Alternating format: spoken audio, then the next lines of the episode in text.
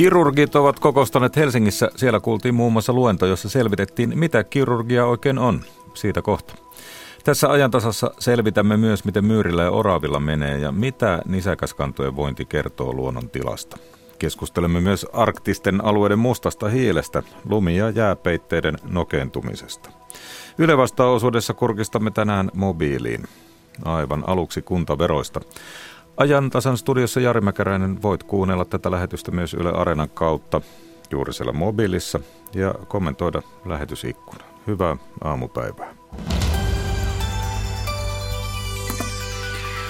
Kuntaliitto julkaisee tänään ensi vuoden kuntaveroprosentit eri kunnista. Meillä on nyt puhelimessa kuntatalousyksikön johtaja Henrik Rainio Kuntaliitosta. Hyvää aamupäivää. Hyvää aamupäivää. Julkaisit blogin otsikolla Laskeeko kunnallisvero ensimmäisen kerran 20 vuoteen? Siinähän on sopivasti ensimmäinen kysymys sinulle. Kyllä, ja vastaus tuli siinä blogissakin. Eli, eli tosiaan, jos taustaa sen verran, eli tänään viimeistään kuntien pitää ilmoittaa ensi vuoden veroprosentit verohallinnolle. Kuntaliitossa niitä keräämme täällä ylös, analysoimme ja meillä on tällä hetkellä 300 kunnan tiedot – kun kuntia on 311, eli vielä muutaman kunnan tiedot puuttuvat. Mutta se tiedetään jo varmasti, että kunnallisvero tulee laskemaan koko maan tasolla. Keskimääräinen veroprosentti tulee laskemaan noin 700 000 asukkaalla kunnallisvero laskee näiden päätösten johdosta ensi vuonna. Ja no, vastaavasti niin. taas noin 400 000 tulee nousemaan. Ja pitkälti tämä johtuu Helsingin päätöksestä laskea veroprosenttia puolella prosenttiyksiköllä ensi vuodelle. No miksi kunnat sitten laskevat ver- veroprosenttia? Silloin, jos talous on tasapainossa, niin silloin on mahdollista laskea, mutta tämä vähän on tämmöinen kaksijakoinen tunnelma tässä tällä hetkellä. Eli meillä toisaalta on Helsinki laskee ja Lahtea lukunottamatta yksikään suuri kunta ei ole korottamassa, mikä on positiivista. Mutta sitten meillä on tuommoisia vähän pienempiä kuntia, jotka kuitenkin – veroprosenttia korottaa ja näyttää siltä, että esimerkiksi 21 tai suurempi veroprosentti tulee olemaan noin puolissa kunnissa. Eli tässä on vähän tämmöinen kahtiajakoinen kehitys. Ja ehkä semmoinen, että kun puhutaan paljon tästä, että taloustilanne on kääntynyt ja menee paremmin, niin se on jossain määrin näkyy kuntien verotuloissa tänä vuonna ja varmasti myöskin ensi vuonna – mutta ei se, ei se niin vahvasti ehkä, mitä, mitä niin kuin lehdistössä ja kun rummutetaan tätä hyvää taloustilannetta, niin tämä nyt ehkä kertoo siitä, että ei se, ei se vielä niin hyvin ainakaan siellä kuntatalouden tasolla näyttäydy. No yhdistääkö jokin näitä kuntia, jotka veroa laskee? Siellä on aika erityyppisiä kuntia, Helsinki, Savonlinna, Maarianhamina, näitä, näitä tota, suurimmasta päästä ja siis veroprosentin laskijoitahan meillä meillä ei lukumääräisesti tule olemaan kauhean montaa. Tällä hetkellä tiedetään, että on kuusi kuntaa, eli, eli tota, lukumääräisesti niitä ei ole paljon. Että se on se Helsinki, joka siinä niin kuin painaa ja Helsingin asukasluku ja, ja verotulot, mitä, mitä Helsinki saa, niin se painaa sitä alaspäin. Ja, ja toisaalta taas tällä hetkellä noin 50 kuntaa tiedetään, että ainakin nostaa tuloveroprosenttia ja siihen kieppeille se lopullinenkin luku, luku asettuu. No mikä niitä yhdistää? kunnassa nousee kuin sitten laskee. Mikä näitä nostajia yhdistää? Ainakin tämmöinen, että pieniä, pieniä kuntia ne pääasiassa on. Eli, eli tota, tuntuu, että pienillä kunnilla menee hiukan heikommin kuin, kuin suuremmilla tai keskisuurilla. No, paljon on viime aikoina puhuttu siitä, miten kunnat siirtävät painotusta suorasta kunnallisverosta vaikkapa kiinteistöveroon. Näkyykö tämä? Se näkyy tämmöisenä tasaisena trendinä, että kiinteistövero tulee pikkasen myöskin ensi vuodelle nousemaan, mikä on ihan, ihan hyvä kehitys, että mieluummin verotetaan kiinteistöjä kuin sitä työtulon verotusta.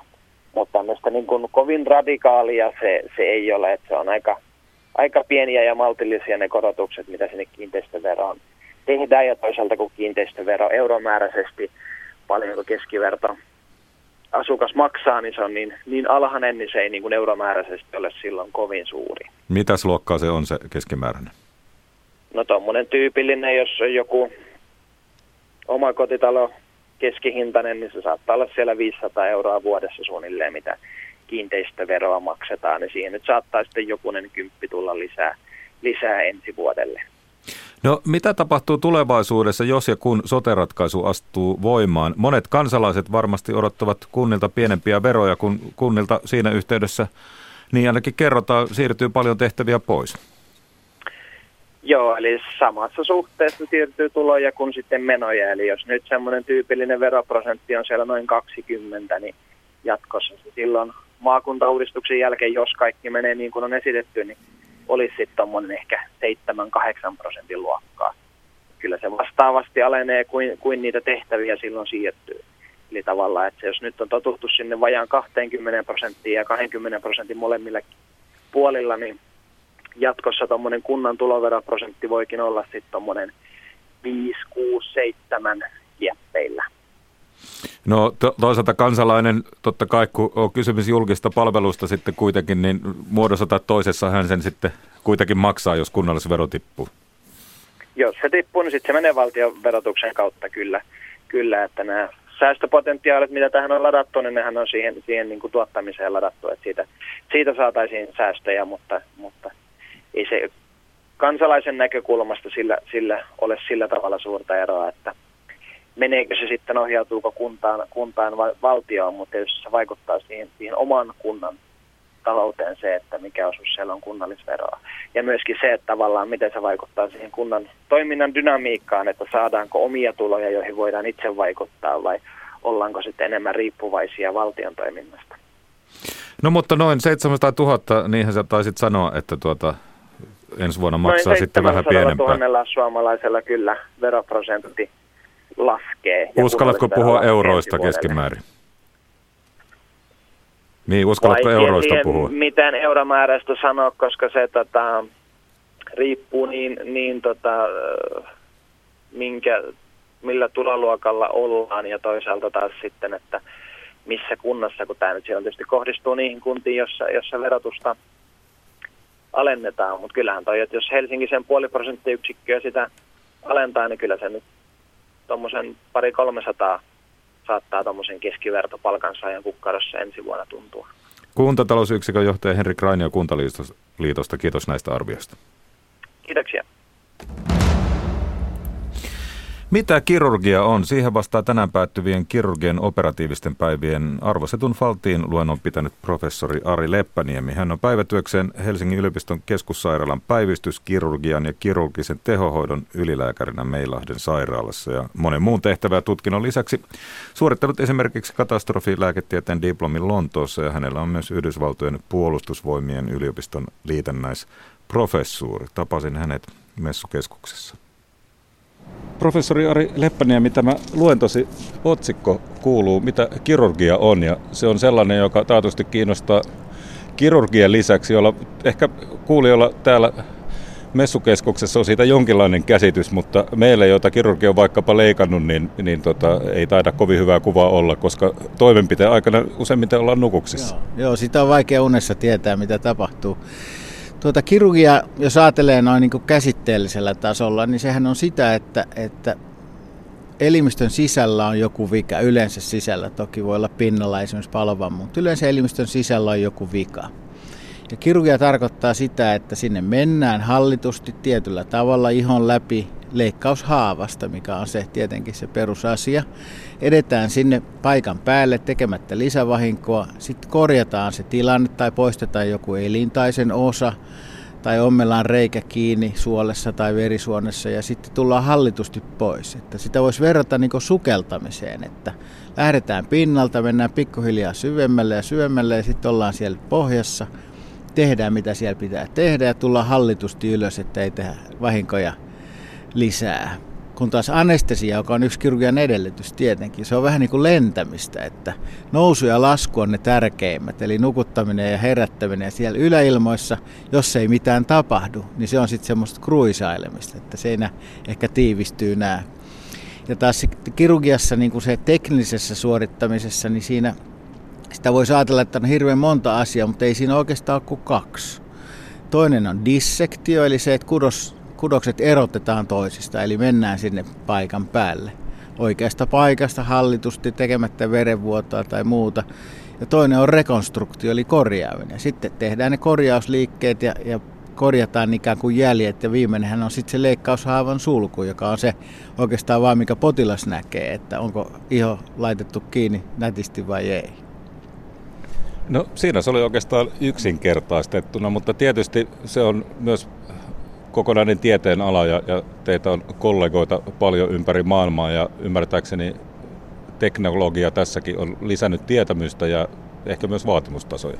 Joo, ensinnäkin tietysti kirurgiassa on monta erikoisalaa kirurgian sisällä, että on rintaelinkirurgia, vatsaelinkirurgia, ortopedi, luukirurgia, neurokirurgia ja niin edelleen, jolla on tietysti niin omat kohteensa ja, ja niin edelleen.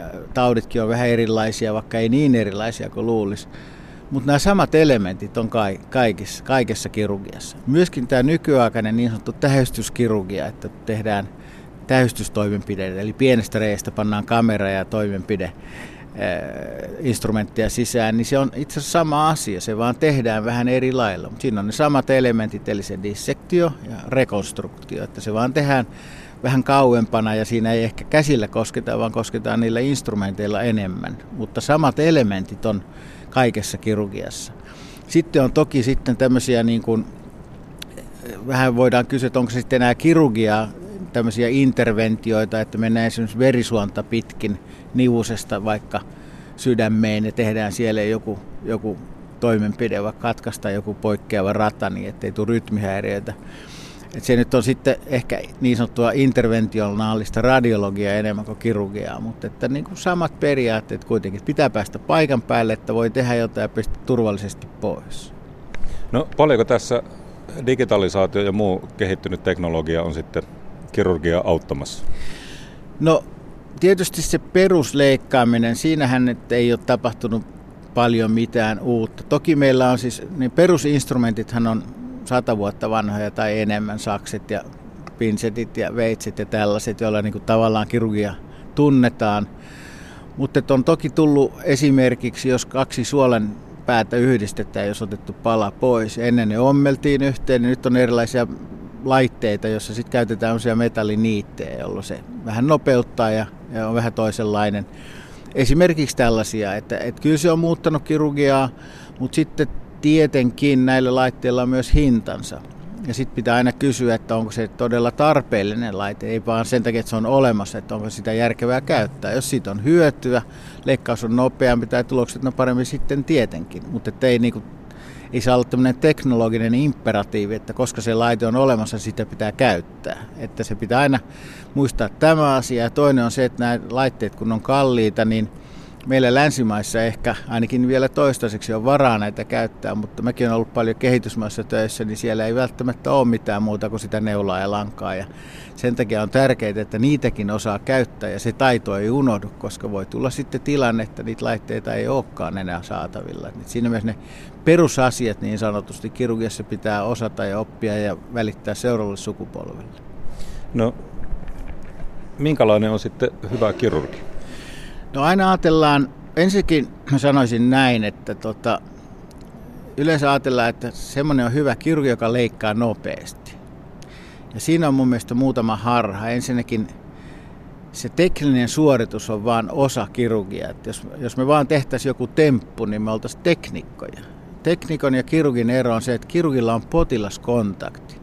Eli me nähdään se potilas ennen leikkausta, leikataan se potilas, nähdään se potilaan leikkauksen jälkeen, kerrotaan miten meni, jutellaan omaisten kanssa ja niin edelleen. Eli siinä on niin kuin se koko potilaan kohtaaminen, josta se leikkaaminen on vain yksi osa. Ja varsinkin jos asiat menee huonosti, niin sitten vielä suurempi merkitys on sillä, että se kirurgi on saatavilla ja kertomassa, mitä tapahtuu ja mitä tämä merkitsee ja miten tästä eteenpäin ja niin edelleen. Eli se on niin kuin ensimmäinen, että jotta voi olla hyvä kirurgi, pitää olla ensin hyvä lääkäri. Pitää olla kommunikaatiokyky ja empatia ja niin edelleen. No sitten kirurgiassa on niin kuin muutamia elementtejä, jotka on niin kuin tärkeitä. Just nämä perusasiat, että jotkut tekee dissektiota nätisti, tietää mistä mennään, eli pitää osata anatomia, pitää tietää missä mikin on. Ja se nyt on vielä suhteellisen yksinkertaisesti, jos anatomia on normaali, mutta sitten on tilanteita, jossa on ollut useita aikaisempia leikkauksia tai tulehduksia, jolloin se anatomia on vääristynyt. Ja sieltäkin pitää löytää ne oikeat välit ja oikeat paikat, että pääsee sinne sukeltamaan sinne pohjalle. Ja sitten jos on vielä aikafaktori, että, että on kiire, esimerkiksi potilas vuot, vuotaa verta hankalasta paikasta, niin että sinne pääsee vielä sitten niin kuin riittävän ajoissa, niin se on yksi tärkeä. Mutta myös sitten niin kuin nopeutta on kahdenlaista, on niin kuin ajattelun nopeutta ja käden nopeutta. Et käden liikkeet ei ihmisillä ole kovin paljon erilaisia, että se, että ompelee pikkusen nopeammin kuin toinen, siinä toki on eroja, mutta siinä ei ole välttämättä niin suurta eroa, että mä luulen, että ne suuremmat erot tulee siinä päätöksenteon nopeudesta tai siinä, että kuinka niin kuin systemaattisesti ja päättävästi etenee ja kuinka niin kuin suunnitellusti sitä toimintaa tekee, kuinka hyvin on valmistautunut, on tarvittavat välineet, ettei niitä odoteta sitten ja niin edelleen. Että se, niin kuin se, se koko prosessin nopeus on mietitty, eikä vaan se, että käsi, käsi käy vähän tarkemmin mutta nopeammin. Mutta tärkeintä on toki se, että sekin toimii hyvin. Että jos on kömpelö ihminen, niin on vaikea saada hyviä tuloksia. Että, mutta että se on vähän laajempi käsite se, että kun että vaan sujahtaa nopeasti.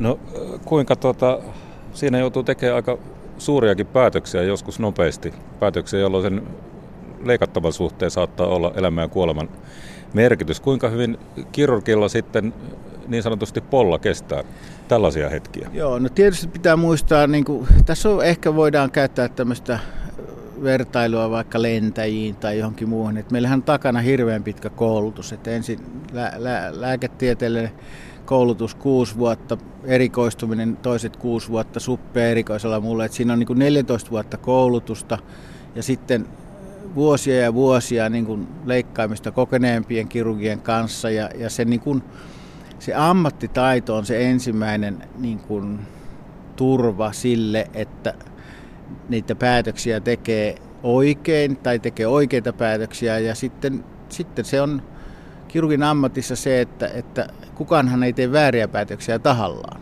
Että sitten tekee sen päätöksen ja sitten jos se osoittautuu vääräksi tai vaikka ei osoittaudu vääräksi, mutta lopputulos on huono, sen kanssa pitää elää. Ja kysymys se, että miten polla kestää, niin se kestää sen takia, että, että pitää läpäistä peilitesti joka aamu.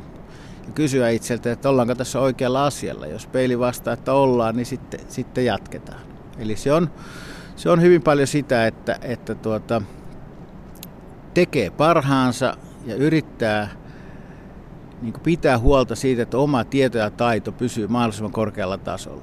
Ja sitten jos on ongelmia, meillä on aina kollegoita ja ystäviä. Mäkin leikkaan paljon muiden kirurgien kanssa tämmöisiä yhteisleikkauksia. Sitten kun siellä on useampi, niin siinä vielä sitten tulee semmoista tukea ja tulee niitä ratkaisuja tehtyä sitten niin kuin moneen aivojen ja silmäparien avulla. No se on myös tiimityötä ihan jo lähtökohtaisesti, jos on leikkaussalissa, koska käynyt, niin siellä on aika monta käsiparia ja kaikilla oma tehtävänsä. Miten tämmöinen tiimityö sitten sujuu ja kuka sitä johtaa? No leikkaussalissa sinänsä toimintaa yleensä johtaa kirurgi, mutta joskus se voi olla anestesiologi. Se, se kyse on oikeastaan siitä, että jokainen ymmärtää oman tehtävänsä ja ymmärtää sen, että, että jokainen on yhtä tärkeä. Että se, se tiimi ei toimi, jos siitä puuttuu yksi osa. Olisi sitten kirurgi tai anestesialääkäri, anestesiahoitaja, instrumenttihoitaja, avustava hoitaja leikkaussalissa tai joku muu. Että se, se tiimi on oikeastaan niin sen hoidon laadun tae. Ja se on myös potilasturvallisuuskysymys ja sen takia meillä on tullut nyt nämä, esimerkiksi nämä niin sanotut tarkistuslistat. Eli ennen leikkausta käydään porukalla läpi vielä, että mikä, mikä potilas, mikä toimenpide, mitkä on ne kriittiset vaiheet, onko kaikki lääkkeet, mitä piti antaa ennen leikkausta, esimerkiksi antibiootit annettu ja niin edelleen. Ja käydään niin kuin läpi tämä ja myöskin leikkauksen jälkeen vielä sitten tämmöinen checklist, että, että onko varmasti nyt kaikki jatkohoito sovittu ja muuta. Eli se tiimin merkitys korostuu siinä, että nämä yhdessä se porukka käy läpi ne asiat ennen ja jälkeen ja välillä leikkauksen aikana. Ja myös tärkeää, mitä mä, opetan, mä kierrän paljon maailmalla opettamassa nuorempia kirurgeja erilaisilla kursseilla, niin mä aina painotan sitä, että, että ei saa keskittyä vaan siihen edessä olevaan haavaan, että välillä pitää katsoa sen anestesiakaaren yli, että miten se potilas voi ja kysyä, jutella sen anestesialääkärin kanssa, että missä mennään. Ja joskus voi olla tilanne varsinkin kiireellisissä tapauksissa, jos on tämmöinen niin sanottu traumapotilas, vaikeasti loukkaantunut että potilaan, vaikka nyt sanotaan, että se vuoto on niin suurta, että se verenpaine rupeaa laskemaan, niin siinä pitää kirurgin niin osata välillä keskeyttää ja antaa anestesiapuolelle aikaa, antaa lisää verensiirtoja, eikö niin, ja, eikä vaan jääräpäisesti tehdä sitä omaa. Että siinä niin se kommunikaatio korostuu ja, ja se on se, se tärkeä asia myöskin sitten. No nyt kun Ari Leppäniemi olet täällä Valtion luennoitsijana ikään kuin primus inter pares, niin tuota, mitä sanot meidän kirurgien tasosta? No tietysti sehän on aina subjektiivinen arvio, mutta mä voisin ehkä ottaa tässä esille semmoisen artikkelin, joka julkaistiin muistaakseni 2012 Lancet-nimisessä tämmöisessä lääketieteellisessä lehdessä, jossa verrattiin 28 maan niin kuin kirurgisia, kirurgian hoitotuloksia, siis potilaita, joita oli leikattu ja miten niille kävi. Niin hoitotuloksia ja Suomi oli siinä paras siinä vertailussa. Ja siinä oli takana muun muassa muita Pohjoismaita, Sveitsi, Ranska, Saksa, Englanti ja niin edelleen. Ja jos sen nyt siihen voi uskoa ja niin edelleen, niin kyllä mä väittäisin, että meidän kirurgian taso on erittäin korkea Suomessa. Ja ihan käytännön työssä mä oon huomannut sen, että kun Mäkin on ollut paljon ulkomailla punaisen ristin ja YK on tehtävissä ja siellä on kirurgia ympäri maailmaa, niin koskaan ei ole tarvinnut niin kuin hävetä sillä lailla omia taitoja. Eli se koulutus, minkä Suomi, Suomessa saa kirurgiksi, on erittäin hyvä. Ja mun mielestä si, si, siitä kertovat myös nämä hyvät hoitotulokset. No, ala, terveydenhoitoala tällä hetkellä Suomessa ei paljon muusta puhu kuin sotesta. Onko siinä uhkia tälle maailman parhaalle kirurgialle? On ilman muuta. Ja se suurin uhka on se, että kun mä otan vähän taaksepäin, että noin 90 vuotta sitten Suomen kirurgiyhdistys oli silloin kirurgiyhdistyksen hallituksessa, teimme semmoisen niin kuin lääkärilehden artikkeli, jossa hahmoteltiin, että miten kirurgia tulevaisuudessa Suomessa meidän mielestä pitäisi järjestää. Ja sitten kuluu se 90 vuotta sivistys leviää hitaasti, niin sitten se vihdoin nyt on tullut poliitikkojen agendaan tämä sote-uudistuksen muodossa. Ja se keskittäminen on vähän huono sana, se työn jako on musta parempi. Mutta se, että tämä, niinku, lähtökohta, että, että kun me tiedetään, että jos joku kirurgi tekee jotain toimenpidettä enemmän, niin sen tulokset on parempi, jos se tekee niitä harvemmin. Se mikä on ihan loogista ja se, sehän pätee kaikessa muussakin kuin kirurgiassa.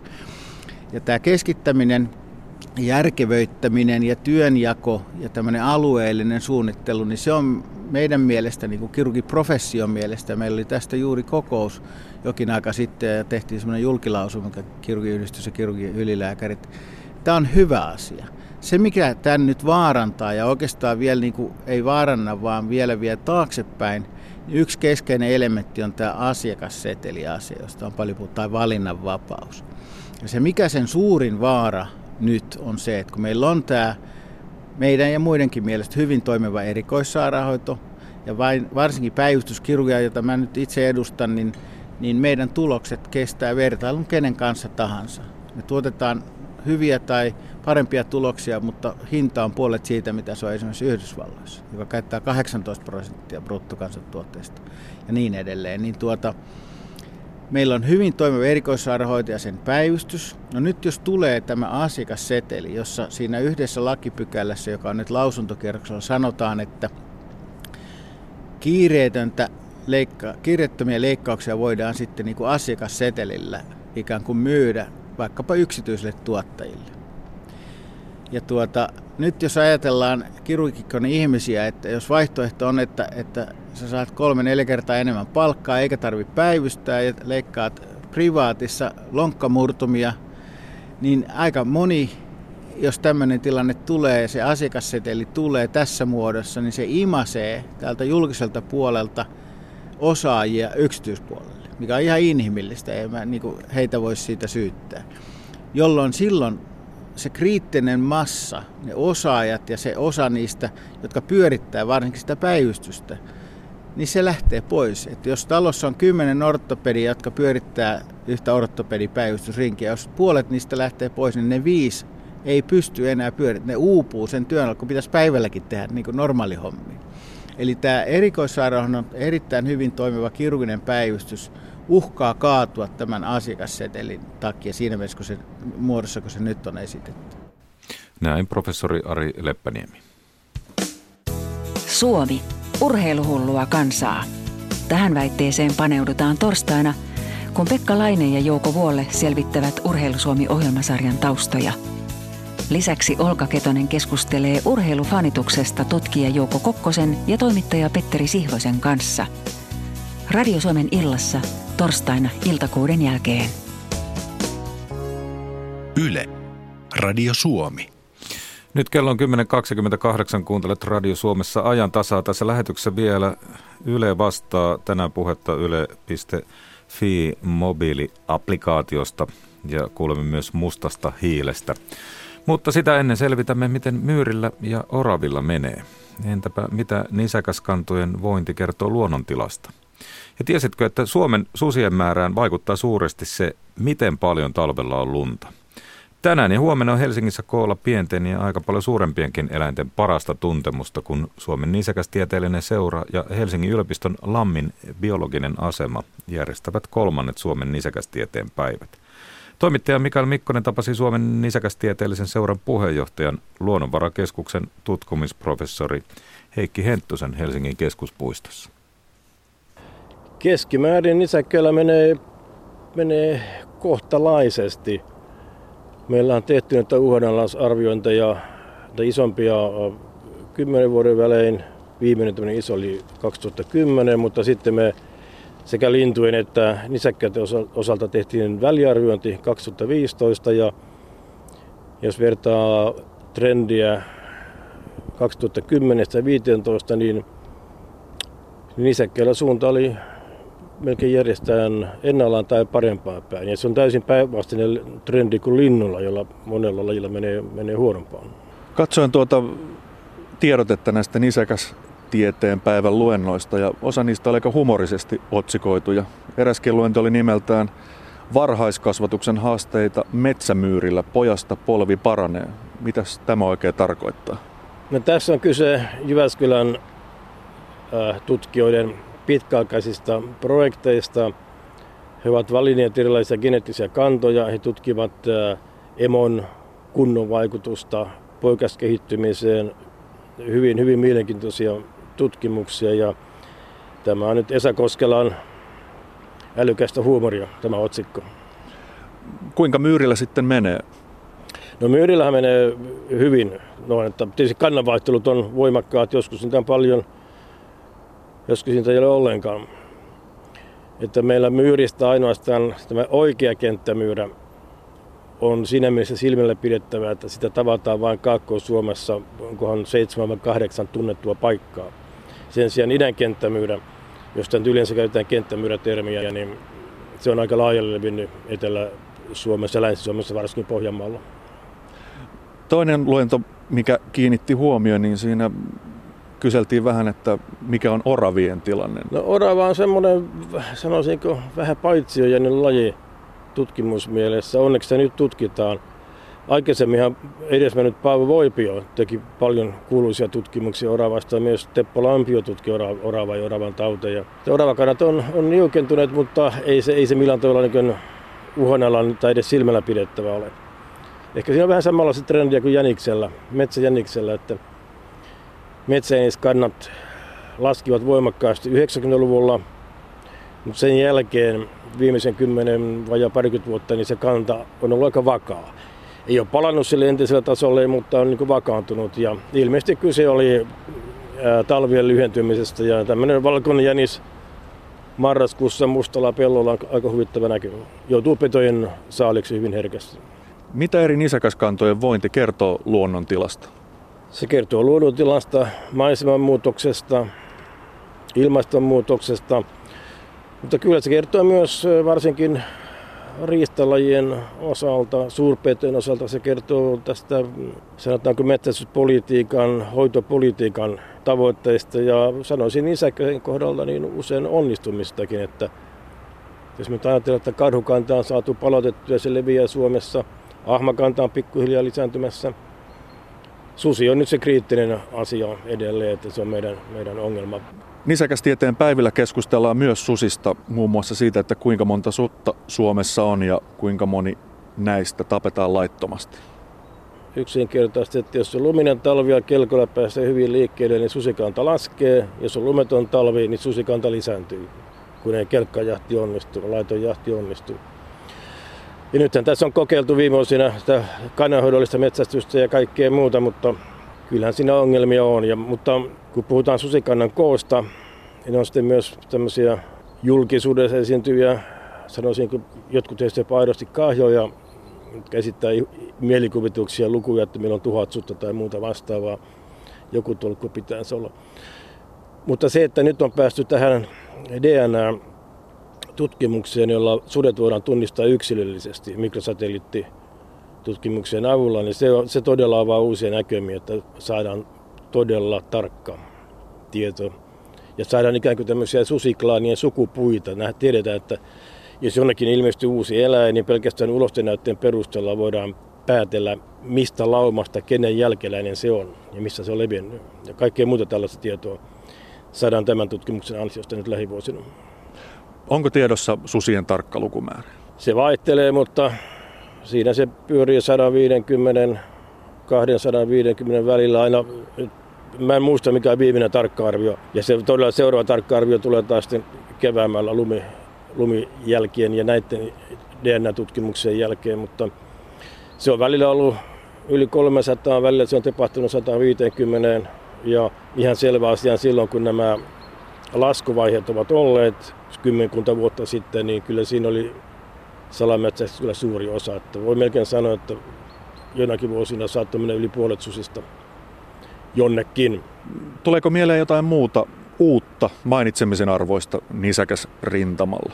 No yksi iloinen asia on se, että Saimaan Norpan tilanne pikkuhiljaa on parantunut, kantaa hissuksiin noussut. Tietysti nämä leudot talvet on aiheuttanut suuria ongelmia, mutta tämä vapa- vapaaehtoistoimin tehty keinopesien rakentaminen on ilmeisesti auttanut aika paljon, että se poikastuotto kumminkin on, on ollut aika hyvä ja, ja tämä on myötä vaikuttanut siihen, että norppakanta on, Saimaan norppakanta on, on hiljalleen kuitenkin lisääntynyt. Meneillään olevat nisäkästieteen päivät juhlistavat samalla nisäkästieteellisen seuran 40-vuotiasta taivalta. Mitä kaikkea on muuttunut tuona aikana? Paljon on muuttunut. Seurahan perustettiin aikanaan siksi, että 1982 Helsingissä Suomessa oli maailman toinen nisäkästieteellinen kongressi, joka oli tällä rintamalla suuri tapahtuma ja tarvittiin tämmöinen taustaorganisaatio. Ja seuraan sen jälkeen sitten toiminut, toimii asiantuntijaelimenä, tuo yhteen alan tutkijoita, harrastajia. Ja tosiaan nämä ovat kolmannet nisäkästieteen päivät. Tässä silloin kuusi vuotta, seitsemän, kahdeksan vuotta sitten tämä idea tuli, niin päätimme, että kokeillaan, kokeillaan tällaista hommaa ja, ja se on osoittautunut hyväksi ideaksi ja nyt me pidämme näitä päiviä kolmen vuoden välein. Näin tutkimusprofessori Heikki Henttonen, Mikael Mikkonen haastatteli ja Oraville terveisiä. Mikä elo onnellinen keinuvassa kehtolinnas, siellä kiikkuu oravainen, armaan kuusen äitin rinnas. Metsolan kantele soi.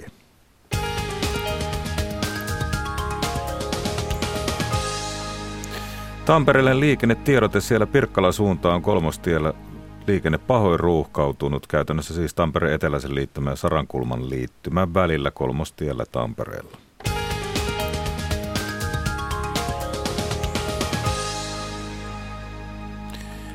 Ja ennen kuin jatketaan ajantasan aiheella, niin Matti Ylönen tuli kertomaan meille, mitä Suomen radiossa tuossa noin puolen tunnin kuluttua on tarjolla. Lapin vali, valopallo puhuttaa. Oliko se meteori, oliko se satelliitin kappale, oliko se joku muu, mikä sitä puhutaan. Meillä on äänessä muutama... Teräsmies. Teräsmiestä hyvin paljon. Tämä saattaa olla tulevan supersankarileffan sissimarkkinointi ja hyvin rajatulle kohderyhmälle Lappiin. Mutta meillä on muutamia silminnäkijöitä kertomassa eilisiä, eilisiä kokemuksia. Lisäksi kun joulun on tässä nyt enää reilu kuukausi aikaa, se tarkoittaa sitä, että erilaiset musiikkikiertueet, joulukiertueet starttaa. Ja yksi niistä alkaa olla jo aika perinteinen raskasta joulua. Me kuullaan sen kiertueen lähtötunnelmia ja nekin itse asiassa starttaa sieltä Lapista. Niin, tuo tulipallohan se voi myös liittyä tähän raskaaseen jouluun. No kyllä, siinä hyvin tämmöisiä, tämmöisiä apokalyptisia merkkejä saattaa joku nähdä. Mutta näillä aiheilla Suomen radiota tuossa parinkymmenen minuutin kuluttua. Kiitoksia Matti. Suurten ilmastokokousten keskeinen aihe on hiilidioksidipäästöt ja fossiilisten polttoaineiden raju vähentäminen. Pohjoiselle pallonpuoliskolle merkityksellinen on kuitenkin ilmastoa lämmittävä ja lunta sekä jäätä sulattava musta hiili. Mustasta hiilestä ovat nyt keskustelemassa tutkijatohtori Meri Ruppel ja ympäristömuutoksen professori Atte Korhola, molemmat Helsingin yliopistosta. Arktisen neuvoston jäsenmailla on suuri merkitys nokipäästössä, näin sanoo Meri Ruppel. No lähes 60 prosenttia tulee Aasian maista ja loput sitten lähempää.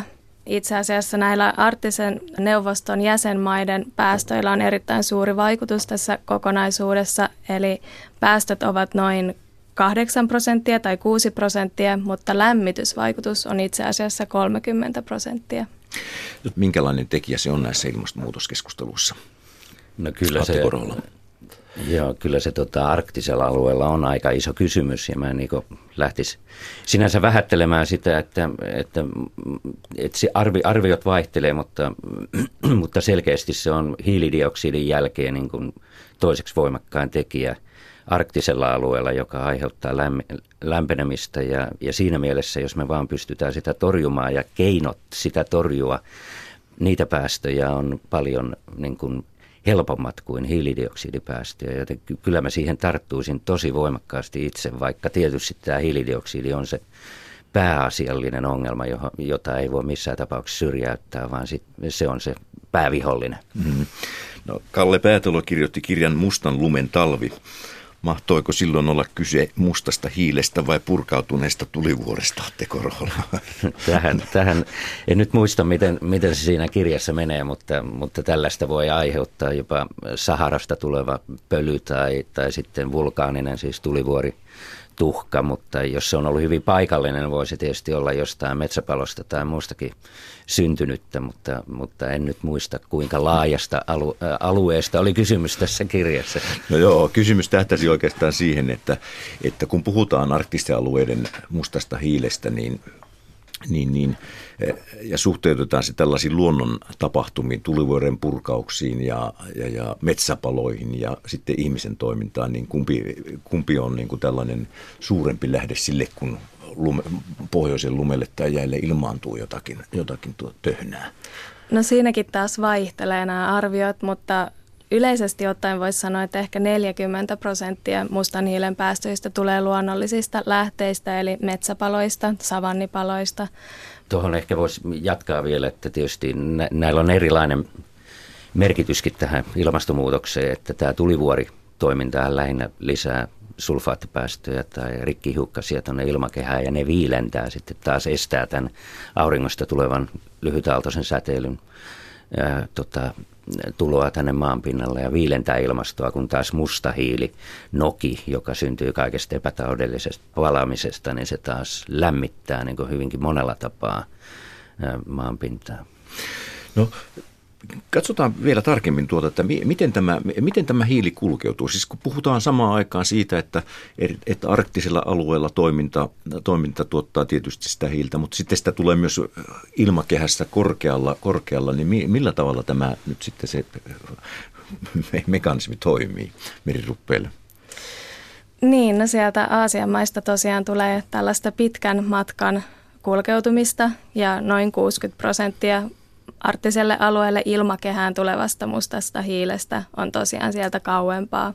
Mutta sitten yksi todella tärkeä kysymys tässä on myös se, että laskeutuuko tämä musta hiili arktisen alueen lumelle ja jäälle, koska Musta hiili tosiaan lämmittää ilmakehää kaikkialla maapallolla, mutta sen lämmitysvaikutus tehostuu voimakkaasti arktisella alueella sen takia, että se laskeutuu sille valkoiselle lumelle ja jäälle ja siinä kiihdyttää sitä lämpenemistä voimakkaasti. Niin kuin auringonvalo heijastuu, heijastuu takaisin taivaalle. Niin, tai juuri sen mustan hiilen takia sitä heijastuu vähemmän. Ja kun sitä niin, heijastuu niin, vähemmän, niin, niin, niin se sitoo lämpöä siihen lumeen ja jäähän. Ja siitä alkaa itseään kiihdyttävä palautekytkentä, joka lämmittää ja sulattaa entisestään. Ehkä sitä, voisi, sitä efektiä silläkin kuvata, että ennen vanhaahan kun haluttiin lumesta, lunta sulattaa pelloilta, niin sinne levitettiin tuhkaa. Että se on ihan sama efekti sitten tähän sulamiseen, että, että se todella kiihdyttää näitä lumipeitteiden sulamisia, ja, jotka on sitten jään päällä. No miten tätä nokea sitten tutkitaan? On täytyy, täytyy saada jonkinlainen käsitys siitä, että millä, millä tavalla se nokeutuminen on kehittynyt ajan ja, ajallisesti ja alueellisesti. Joo, no mielenkiintoista tässä Noessa on, että itse asiassa vasta 2000-luvulla on ymmärretty sen ilmastovaikutus. Mutta kuitenkin tota, arktisella alueella on ollut kolme ilmakehäpitoisuuksien monitorointiasemaa, jotka ovat noin 90-luvun alusta lähtien sitä mitanneet mustaa hiiltä. Niin nämä ilmakehämittauspisteet näyttävät, että vuodesta 90 vuoteen 2009 niin ilmakehäpitoisuudet ovat laskeneet noin 40 prosenttia – mutta sitten ää, on tehty myös lumimittauksia ensin 80-luvulla ja sitten noin 2010, että on kerätty satoja tai jopa tuhansia luminäytteitä eri puolelta artista aluetta. Että ollaan nähty, että paljon sitä mustaa hiiltä on laskeutunut sille vaalealle pinnalle. Niin näidenkin mittausten mukaan periaatteessa mustahiilipitoisuudet olisivat hieman laskeneet. Mutta sitten on mielenkiintoinen kysymys, että mitä on tapahtunut tässä vuoden 1985 ja 2010 välissä. Niin sitä varten ollaan kairattu jääkairanäytteitä Grönlannista ja nyt myös huippuvuorilta ja sitten järvisedimenteistä voidaan tutkia. Mutta nämäkin tutkimukset on nyt tähän mennessä rajoittuneet lähinnä juuri Grönlantiin ja Euroopan arktiseen alueen, että meillä on periaatteessa todella vähän vielä tietoa mustasta hiilestä arktisella alueella. Ja sitten kun tämä musta hiili laskeutuu, niin se voi laskeutua niin kuin kuivalaskeumana tai märkälaskeumana ja valtaosa siitä laskeutuu märkälaskeumana. Ja sitten on aika vaikea niin ilmakään mittauksilla saada sitä lukua esille ja just nämä jäätikkökairaukset ja nämä järvenpohjakairaukset, ne paljastaa sen niin kuin kokonaislaskeumamäärän ja, ja juuri tämä meriruppel, niitä, niitä tota tutkii pitkin huippuvuoria ja muualla. Niin, mitä, mitä tutkimushankkeita on meneillään? No moniahan tässä nyt on, mutta tota, mm, meillä tämänhetkinen tutkimus ää, konsortio Ilmatieteen laitokselta johdettuna. Siinä on Itä-Suomen yliopisto, Suomen ympäristökeskusta, Helsingin yliopisto mukana. Niin me tutkitaan lähinnä Venäjän äm, arktisella alueella tapahtuvaa ää, taloudellista kehitystä ja aktiviteetteja arktisella alueella. Ja tämä perustuu suurelta osalta siihen, että meidän huippuvuorilta kairatuista jäätikkönäytteistä me olemme löytäneet hyvin selvän voimakkaan mustan hiilen laskeuman kasvun vuodesta 1970 vuoteen 2004, mikä on kyllä yllättänyt kovasti moniakin tutkijoita. Ja, se, ja se, se, sen arvellaan siis olevan peräisin näistä Venäjän, Venäjän kaasuporauksista tai yliporauksista. Kyllä se on yksi hypoteesi, jota Eli tässä siis yritämme vahvistaa. Tämä so, soihduttaminen, tai... kun sitä ylimääräistä kaasua poltetaan, niin se laskeutuu sitten nokena. Kyllä. Siitä, siitä peräisin oleva. Tuota, sitä ihmettelin, että kun periaatteessa poltosta tulevia päästöjä on yritetty vuosikymmenen rajoittaa erilaisia, kehittämällä poltotekniikkaa, suodattimia ja muuta, niin, niin, niin, niin, niin miksi, miksi, se sitten, miksi se sitten lisääntyy kuitenkin?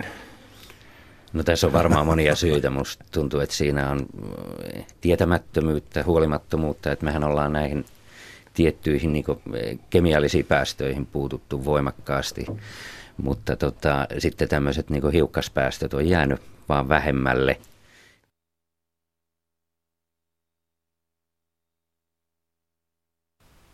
Näin ympäristömuutoksen professori Atte Korhola Helsingin yliopistosta. Toisena haastateltavana oli tutkijatohtori Meri Ruppel niin ikään Helsingin yliopistosta ja Sakari Kilpelä haastatteli.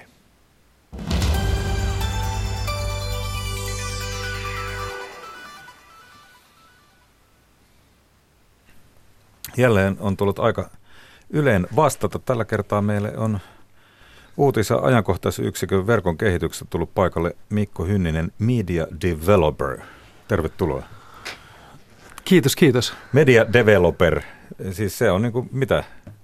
Miten no, sä kääntäisit sen, mikä olisi, olisiko tällä suomenkielistä nimeä? No se, on, olla. se on jäänyt siitä ajasta, kun on tullut Ylelle, eli yli kymmenen vuotta sitten itse asiassa.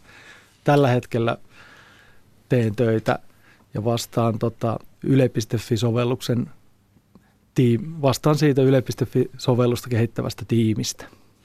No, mutta verkon kehitys on se, missä oot kuitenkin, ja nämähän kaikki liittyy tavalla tai toisella siihen. Ää, minkälainen tiimi meillä on tekemässä näitä asioita? No meitä on verk- uutisten verkko- ja mobiilikehitystiimissä kaiken kaikkiaan sekä yleläisiä että muiden firmojen ihmisiä, niin varmaan parikymmentä. Ja tuota sovellusta tekemässä ja etusivua on ollut, Yle, Ylen etusivua ja Yle.fi-sovellusta on ollut tekemässä kymmenkunta ihmistä ja sen lisäksi sitten ää, alihankkijafirmojen tota, työntekijöitä. No ei se mahdottomalta määrältä kuulosta, mutta antaa varmaan että osvittaa siihen, että jos ajatellaan, että radion ajankohtaisohjelmia tekee parikymmentä ihmistä niin kuin, tätä ajantasaohjelmaa sitten ykkösaamua niin tuota, ja TV ykkösaamuun, niin kumminkin ihan merkittävä satsaus ja sehän lähtee varmaan koko tämä toiminta, totta kai se lähtee yleistrategiasta niin kuin meillä kaikki muutkin, jos me siellä luen, niin siellä sanotaan, että digitaalinen ja yhteiskunnallinen murros asettaa Ylen uuden tilanteen eteen. Teknologia mullistaa palveluja ja ihmisten arkea. Kaikkien saatavilla olevan sisällön määrä kasvaa, samalla suomalaisten arvopohja, elämäntavat ja kulttuuri ovat sirpaloitumassa. Ulottuvilla on rajaton globaali mediatarjonta ja lukematon määrä muita palveluita, jotka kilpailevat ihmisten ajasta ja huomiosta. Kasvavan tarjonnan keskellä Yle on osattava säilyttää yhteys erilaisiin kohderyhmiin. Tässä on aika selkeää oikeastaan sinullekin tuota, tehtävä asettelua. Kyllä, joo, ja tämän, tämän eteen me ollaan nyt töitä tehty. Eli me keväällä uudistettiin yle.fi etusivu, ja siinä taustalla on just se, että me ollaan varsinkin verkossa perinteisesti Yle on ollut uutisten osalta tosi vahva. Meillä on sekä uutisten verkkosivut niillä on vankka kannattajakunta ja käyttäjäkunta. Sitten meillä on uutis, Yle Uutisvahti, jonka käyttö kasvaa tällä hetkellä edelleen. Mutta me ollaan siis keskitytty paljon nimenomaan uutisiin. Ja nyt kun me uudistettiin Ylen Yle.fi etusivu, niin me ollaan siinä haluttu luoda paikka, missä on ihmisille tarjolla myös muita sisältöjä Yleltä kuin uutisia. Niin, me ollaan muutakin kuin uutistoimisto, sitä täytyy muistaa, että meillä on kaikenlaista ja toki paljon palkittua tavaraa, esimerkiksi Elävä arkisto, joka on aivan huima paikka. Joo, ja sen etusivun tarkoitus on nimenomaan se, että, että se elää, elää päivittäin itse asiassa niin, että, että se on aika uutispainotteinen aamusin, mutta mitä enemmän mennään iltaa kohti, niin sitä enemmän etusivulta ja sitten tuosta uudesta yle.fi-sovelluksesta niin löytyy myös, myös muuta sisältöä. Löytyy rennompia juttuja, löytyy viihdyttävämpää sisältöä, kevyempiä aiheita ja iltasi erityisesti niin myös vinkkejä suoraan areenasta sekä niin kuin, että että se eroaa siinä mielessä uutisista, ei ole pelkkää sitä kovaa asiaa vaan. Jos Mikko Hynnin mä katson, mulla on tässä tämmöinen niin sanottu älypuhelin kädessä ja täällä on sitten, latasin tämän äh, sovelluksen appin, miksi sitä nyt haluaa sanoa, tuo on tuommoinen kauniin, mun väreissä huono, onko tuo fuksia? No tuommoinen vähän violetin ja punaisen väliltä. Se on kaunis pinkki yle.fi-sovellus. Ja tota, tästä nyt on kysymys, kun puhutaan yle.fi-sovelluksesta, eikö vaan? Joo. Ja kun mä avaan tämän, okei, mulla nyt ei ollut tässä etusivu päällä, vaan tuoreimmat, koska mä oon aikaisemmin katsonut. Ja tähän tarkoittaa tämä tuoreimmat sitä, että sitä mukaan kun tänne juttuja tulee, niin... Joo, sinne, sinne tulee tota, ja sinne tulee nimenomaan Ylen, Ylen kaikki, kaikki tuoreimmat jutut. Joo. Että... No täällä on esimerkiksi, nyt voit kuunnella Taylor Swiftin tuoretta albumia, jota ei löydy mistään striimauspalvelusta. Yle X Anne Lainto kommentoi. Mutta sitten täällä on myös, mitä haluat kysyä EK-hallituksen puheenjohtajalta Veli-Matti Mattilalta, eli hän tulee varmaan sitten lauantaina vieraaksi. Pannaan tämä etusivu, tässä on, on tota isoin uutinen Raaseporin tuhoisen onnettomuuspaikan tasoristeys. Suljetaan tänään. Tässä on asia tappajahaista, norsusta, puolustusvoimaa salaista luolasta. Kyllä tässä aika niin kuin, laidasta laitaa heti päästään. On ja tällä hetkellä siellä näyttää olevan aika niin kuin tommonen, tommonen synkkäkin kärki ja tällaisia päiviähän meillä on. Mutta eilen taisi olla hyvä esimerkki siitä, että, että uutisten, uutisten sivuilla ja uutissovelluksessa ää, ihan ensimmäisen käsiteltiin oikeudenkäyntiä Ja sitten sama uutinen löytyi kyllä meidän tuolta etusivulta, Ylefi, Ylefi-sovelluksessa myös ja Ylefi etusivulta, mutta siellä niin kuin kärjessä oli ainakin jonkun aikaa Saara Aallon löytynyt velipuoli. Joo, mä huomasin, se oli todella niin. suosittu. Ihmiset et, et se sitä. kertoo ehkä, ehkä siitä, siitä erosta, mikä, mikä noiden ero on, niin varsinkin iltaisin sen välillä huomaa. Ja on käytännössä. Hieno, ja tämä on hieno, tästä tosiaan pääsee mobiilillakin suoraan arenaan, joka tietysti on niin kuin kätevä, ei tarvi Joo. vaihdella palveluja. Tota, miten tämä on otettu vastaan? Se on otettu tosi hyvin vastaan, että siis noin viikossa nyt 10, 10, yli 10 000 ihmistä on ladannut sen ja kokeillut sitä. Sitten me ollaan kerätty palautetta, saatu sitä sekä siellä sovelluskaupoissa, että sitten tuon sovelluksen kautta pystyy laittamaan palautetta. Se palaute on ollut tosi hyvää. Siellä on viiden tähden keskiarvolla yli neljä, ne, tai vi, viiden tähden arviolla niin yli neljä tähteä on tällä hetkellä keskiarvo, taitaa olla kaikissa paikoissa. No se on paljon.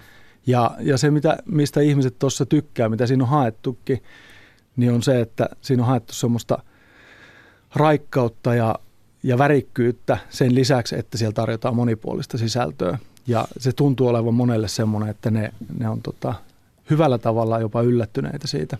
Joo, kyllä mäkin olen. Tämä vaikuttaa jotenkin vähän pirteämmältä, iloisemmalta kuin joskus aikaisemmin tottunut. Tämä ei ole niin ihan semmoista just ehkä uutislähtöistä. Mutta miten tämä suhtautuu sitten, mulla on myös tuolla se uutisvahti, niin tota, onko nämä jotenkin ristiriidassa keskenään? Ei ne ole ristiriidassa. Mainitsit alussa sen, että meillä on, meillä on hyvin hyvin niin kuin laaja ja pirstoutunutta tämä tarjonta, mitä meille tarjotaan. Ja meillä on hirveästi eri välineitä ja väyliä, minkä kautta asioita voi seurata. Ja jokainen voi sitten valita itselleen sen sopivimman. Uutisvahdin pointti on ihan niin kuin he itsekin sanoo, on tota, että kiinnostavat uutiset löytävät sinut, joten uutisvahti sopii sellaiselle käyttäjälle parhaiten, joka on kiinnostunut nimenomaan uutisista, haluaa valita tarkkaankin ne aiheet, mitä haluaa seurata. Ja vielä se, että niitä voisit seurata puhelimella sen lockscreenin niiden ilmoitusten kautta. Että koko sovellusta välttämättä ei tarvitse edes avata, vaan ne ilmoitukset tulee sun luokse. No tämmöiselle ja, tietysti, joka on uutisissa töissä tai uutisajankohtaisissa töissä, niin se on aivan ehdoton, mutta tota, kyllä joo, toki sitä tavallista ihmistä käyttää. Kuinka paljon meillä on uutisvahdilla käyttäjiä suurin piirtein, tiedätkö? No uutisvahdin käyttäjiä uh, on päivittäin uutisvahdin avaa kai tällä hetkellä noin 100 000 käyttäjää. Se on aika paljon. Joo, ja nyt, nyt en ole asiantuntija uutisvahdin osalta, joten niin kuin kannattaa suhtautua Mut varauksella näihin. kovia lukuja. On, ja siis se, se varsinaisesti, mikä tietysti kiinnostaa, niin, niin su, iso osa uutisvahdin käyttäjistä on myös sellaisia, jotka välttämättä sitä sovellusta ei avaa ja seuraa niitä uutisia nimenomaan niiden ilmoitusten kautta, mikä on se uutisvahdin vahvuus. Tässä yle.fi-sovelluksessa taas, niin Meillä on siellä sama, sama tarjonta etusivulla kuin on Ylen etusivulla, ja sitä päivittää tällä hetkellä Ylen etusivutoimitus. Ja se toimitus valkkaa koko päivän ajan, koko ajan sinne niin kuin omasta mielestään tietysti valikoi Yleltä mielenkiintoista sisältöä, mutta samaan aikaan seuraa myös sitä, että mikä oikeasti ihmisiä kiinnostaa ja mitä sieltä klikkaillaan, mitä katsotaan ja muuta, ja se muuttuu myös sen mukaan. Ja tota, Tähän sovellukseen ollaan tuomassa sitten myös vuorovaikutusta mukaan, mikä ei ainakaan nyt näyttä siltä, että ole se uutisvahdin juttu, vaan tässä luodaan myös väylää ihmisiltä meille päin. Ja tota, ihan ensimmäisessä vaiheessa tarkoitus on aloittaa äänestyksellä. Ja me ollaan tuomassa nyt ekana, ekana tota, ominaisuutena tähän vuorovaikutukseen, niin, niin kokeillaan äänestystä linnanjuhlissa – Eli aika pian. Aika pian. Ja tota, Linnanjuhlissa on aikaisemminkin päässyt äänestämään pukuja, mutta nyt siitä tehdään vielä niin kuin pitkäkestoisempi juttu, että koko sen lähetyksen ajan voi ihmiset antaa, antaa tota ääniä niille puvuille, mitkä heidän mielestään on hienoimpia. Tämähän kuulostaa aika kätevältä ja se on varmaan ihan tyypillistä nykyaikana näille digitaalisille tuottajille, että valmiitahan ne ikinä vaan niitä kehitetään koko ajan ja ne muuttuu sitä mukaan, kun käyttäjät muuttuu ja ympäristö Joo, ja muuttuu. tämä vuorovaikutus, vuorovaikutusasia on nimenomaan semmoinen, mikä voi kyllä muuttua sitten ja mitä voi hyödyntää hyvinkin erilaisissa aiheissa varmasti jatkossa. Että se voi olla joko asiaa tai sitten tuommoista kevyempää, niin kuin nyt tämä ensimmäinen lähtö on enemmän viihdettä. Ja huomasin, että Yle Verolla tämä on jo maksettu, että tämä ei maksanut mitään sieltä appikaupasta. Että. Ei, sovellus on täysin ilmanen ja sen voi ladata esimerkiksi menemällä suoraan sovelluskauppoihin puhelimella, mutta myös sitten löytyy latauslinkki osoitteesta yle.fi. Mikko Hynninen, meidän verkon kehitysosastosta. Kiitoksia, että pääsit vieraaksi. Kiitos. Tämä on ajan tasa. Ja kohta puoliin aamupäivän ajantasan aiheet käyty läpi. Tuolla eräs kuulijoista me laittaa tuonne meidän lähetysikkunaan yle.fi, sieltä sekin löytyy nimimerkki Soutelia viitaten tuohon Kalle Päätalon kirjan Mustallumen talvi, jonka Sakari Kilpelä otti esille tuossa hetki sitten, kun puhuttiin tuosta arktisen alueen nokentumisesta. Hän oli sitä mieltä, että värillinen lumisade, mitä siinä kirjassa kuvattiin, tuli Murmanskin suunnalta veli venäläisten toiminnan vuoksi kirjahan julkaistiin vuonna 1969, että ehkä sitten olisiko 68 talvella jotain tuollaista ilmiöä tuolla Koillismaalla ollut. En lainkaan epäile, etteikö olisi. Ja sitten niin kuin tuossa Matti Ylönen kertoi, että tuonne pohjoiseen soitetaan ja kysytään vähän tästä valoilmiöstä, mikä tuolla oli taivaalla näkynyt viime yönä, niin Vendelös kirjoittaa, että ettekö tiedä, että joulupukki siellä Lapissa testailee vaan kelkkaansa ja valopallo oli Petteri Punakonon nenä. Loput valosäikeet tulee joulupukin kelkasta, joka aiheutuu siitä, kun joulupukin reen jalakset aiheuttaa kovassa vauhdissa kitkan kulkupelin ja ilman välillä. Tuo on todennäköisesti se kaikista uskottavin selitys kyllä sille. Allekirjoitan tämän ihan täysillä. Ja tontuthan on muuten liikkeellä, että kannattaa se ottaa huomioon. Vaikkapa siellä työpaikoilla, että käyttäydytään hyvin. Iltapäivällä ajantasassa tutustumme Suomen kansallispuistoihin. Kansallispuistot maamme luonnon helmet-kirja on valittu vuoden luontokirjojen finalistiksi ja tapaamme sen tekijän valokuvaaja Tea Karvisen. Riehuko maassamme oikea kansallispuisto buumi. Iltapäivällä käymme myös SOKn uudessa suuressa logistiikkakeskuksessa. Selkokielellä se taisi olla todella suuri varasto. Kuulemme myös millaisen mietteen metron kuljettaja aloittaa huomenna länsimetron liikennöinnin ja kuullaan iltapäivällä myös Millaista oli kasata Suomen urheilun parhaita hetkiä? TV- ja radiosarja. Nyt tuoreita uutisia.